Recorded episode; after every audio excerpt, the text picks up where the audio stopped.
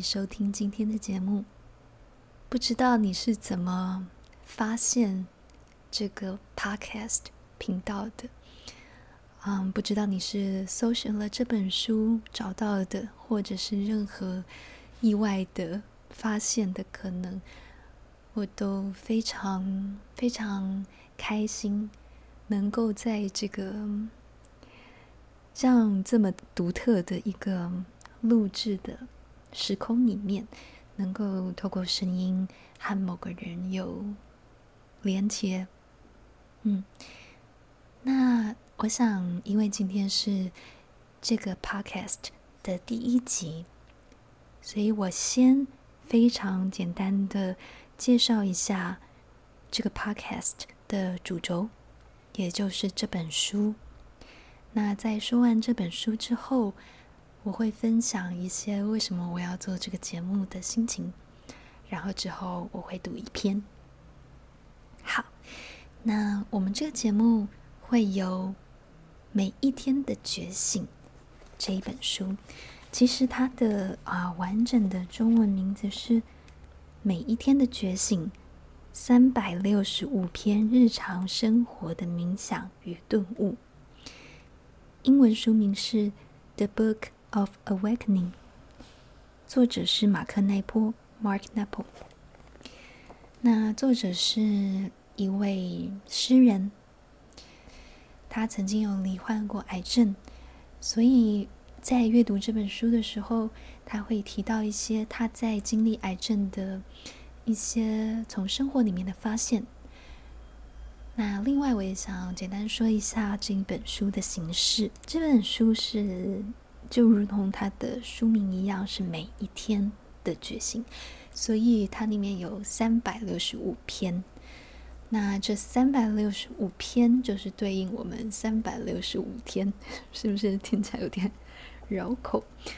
嗯，所以当你打开之后，你会看到，比如说我现在随机打开就是四月十三日，那它就是有对应每一天，然后有不同的一篇小文章。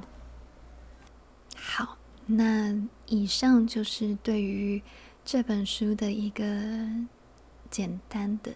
小小介绍。接下来，我想特别在第一集说一下为什么，嗯，我会开始这个节目。我现在录制的这个时间是二零二一年的八月二十四号。老实说，我已经待在家里面非常长的一段时间，然后最近正在练习出门。但是出门的状态也还是一个不是那么放松的状态，原因就是因为 COVID-19 的关系。在五月中的时候，台湾开始进入一个比较紧张的状态。那在那之后，我待在家里非常非常长的一段时间，因为我的嗯一部分大约五十。就是一半以上的工作都已经取消了，那有一些其他的工作我是可以继续在家里面进行的，所以等于啊，我有非常非常多的时间可以在家里面和自己相处，整理自己。那其实这三个月以来，我获得非常多的整理。我发现我自己在过去很习惯做一件事情的时候，是有非常明确的目的性。那这个目的性是，我也希望有所回馈的。说清楚一点，就是比如说我做一个工作，我也许是出自于爱，那这个爱，我就希望可以获得一些。啊、称赞呢，或者是一些别人在接触了我的工作之后获得的回馈。那如果不是出自于爱，就是出自于生存的需要，就是嗯，我做我的工作，我做一件事情，我希望可以获得金钱的回报。所以我发现我很少做事情是只为了整理自己，就是这件事情好像变得在过去的生活里面变得有点奢侈，嗯，然后几乎是啊自自己花了很多很多的心力在工作上面，所以啊我。开始在这三个月里面，我就是尝试了很多，也许没有那么多眼前能所见的回报，或者是目的性没有那么强烈的事情。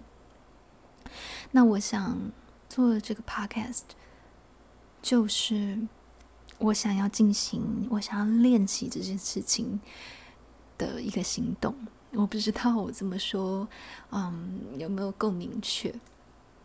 那另外一个就是一直都知道我自己在表达上不是那么顺畅。就是如果我们把人分成非常简单的二元两种人，一种人是内倾人，一种是外倾人，就是内向人跟外向人在这光谱的两端的话。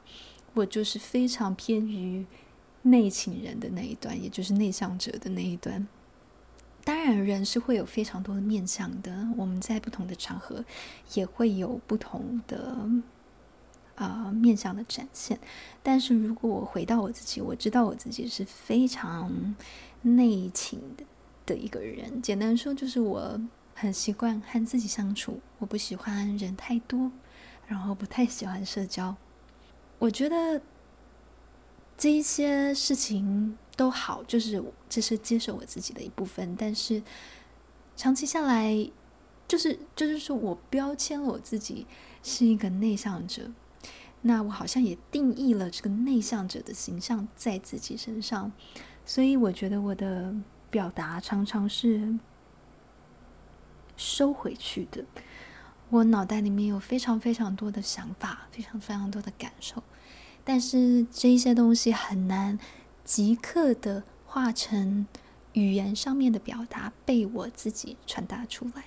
通常我都是需要经过，比如说我今天感觉到什么事情之后，我回到家里，我书写，我整理之后，我才产出一些我个人的想法。然后我可能把笔记下来，写下来，那这些想法就我自己收藏起来了。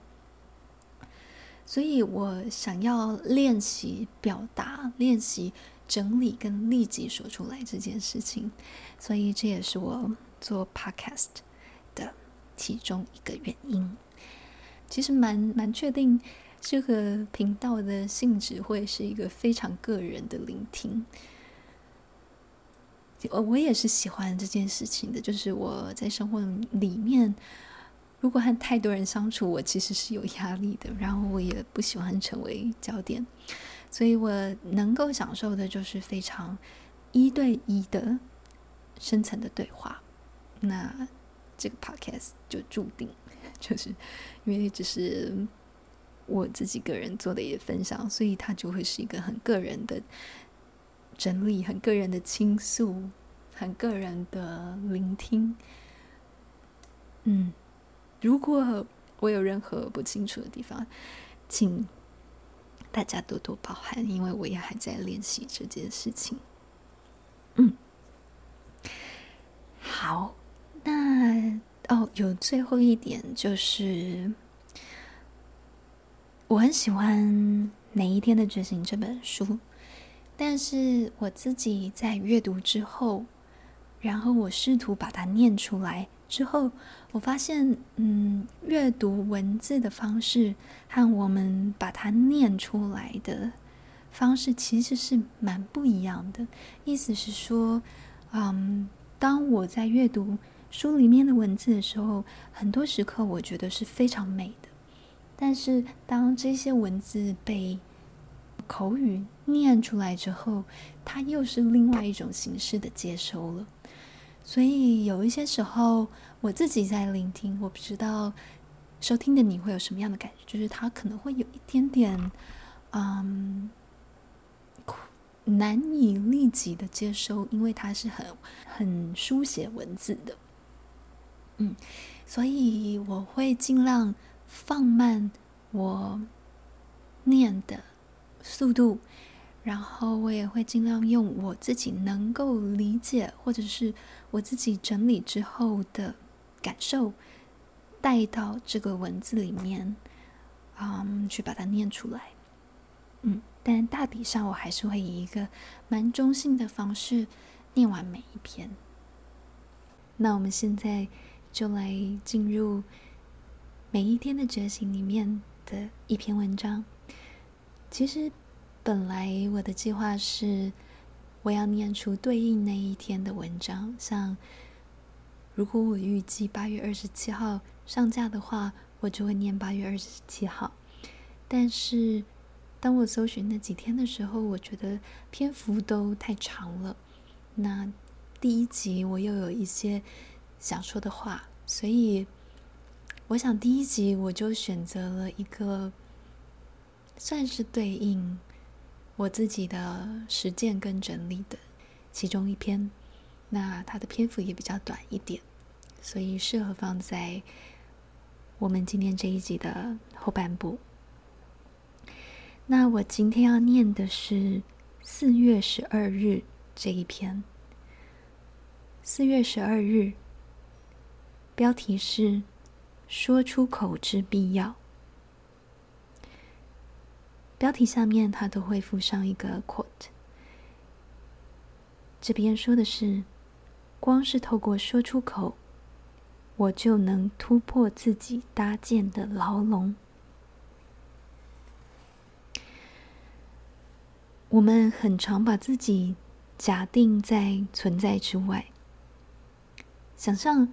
如果把自己心里的话说出口，一定会遭受拒绝或漠视。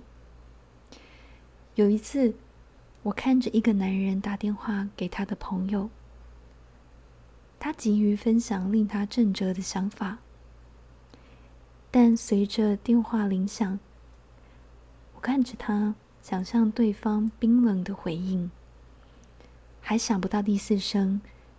男人就像泄气的皮球般叹口气，挂上电话。表达是重要的，无论结果是误解、欢迎或被拒绝。他不拨那通电话的代价，就是一部分的自己将会死去。鱼游泳，鸟飞翔，他们的动作即是天性。正是游泳与飞翔，使得他们成为鱼和鸟。同理，正是说出心里话的这件事，让人类成为人类。就算没有人听见，借由说出口，我们仍释放了自己，让灵魂在世上求泳与飞翔。好这就是四月十二号“说出口之必要”这一篇文章，他在说的。我在重读这篇文章的时候，我脑中跑出来的第一句话就是好久以前我忘记在哪里听到的一句话，那句话是：“没有表达，就等于没有。”嗯，没有表达就等于没有。其实这件事情就一直让我想到关系，亲密关系吧，尤其是因为在亲密关系里面，真的我们不是彼此的通灵师，所以很多很多事情都还是需要透过表达。来让别人知道此时此刻我们的想法是什么，我们的感受是什么。那在这篇文章里面，他说的是，他想说，他想表达一件事情，但是他在脑中想象这个朋友可能会有的比较冷一点的回应，他就因为也许是他心里面的顾忌，他他的恐惧，他不想要受伤。等等的这一些这些心理的发生，所以把电话挂上。其实，再回到刚刚说的关系，很多时候也是这样子，就是我们想要表达一件事情，但是我们害怕这件事情也许不被接受，也许我们会受伤，或者也许我会伤了他。就是各种各式各样的考量，最后导致了我们不表达。那如果我们不表达，就等于没有，那我们就少了一个认识彼此的机会。所以我自己真的也在好好的学习这些事情，就是表达自己是打开一扇门，不管这扇门可能是。好吧，就说也许是会有风险的。也许我做了表达之后，我会受伤，我没有得到我心里期待想要的回应，或者是出于各种恐惧，出于怕被拒绝的恐惧等等等等，最后我们选择了不表达，那这扇门等于不存在，别人也就进不来。所以，表达是双向的，是试图让自己更靠近别人，试图让自己更靠近这个世界。但是在表达的同时，我们也需要去学习表达的方法，可以更柔软、更有弹性。也许放下一点期待吧，就是我非常能够理解。刚开始学习表达这件事情，会伴随着很强烈的情绪，因为我们不熟悉这件事情。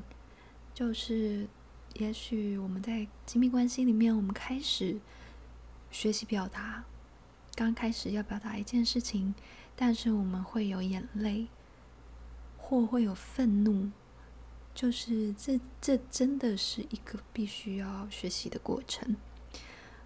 因为我们不习惯这件事情被说出口，说出口的时候，这个情绪来的比语言还快。所以，如果可以更多的练习这件事情，这会越来越好的。嗯，所以我很喜欢他在这篇文章里面说的这一段话。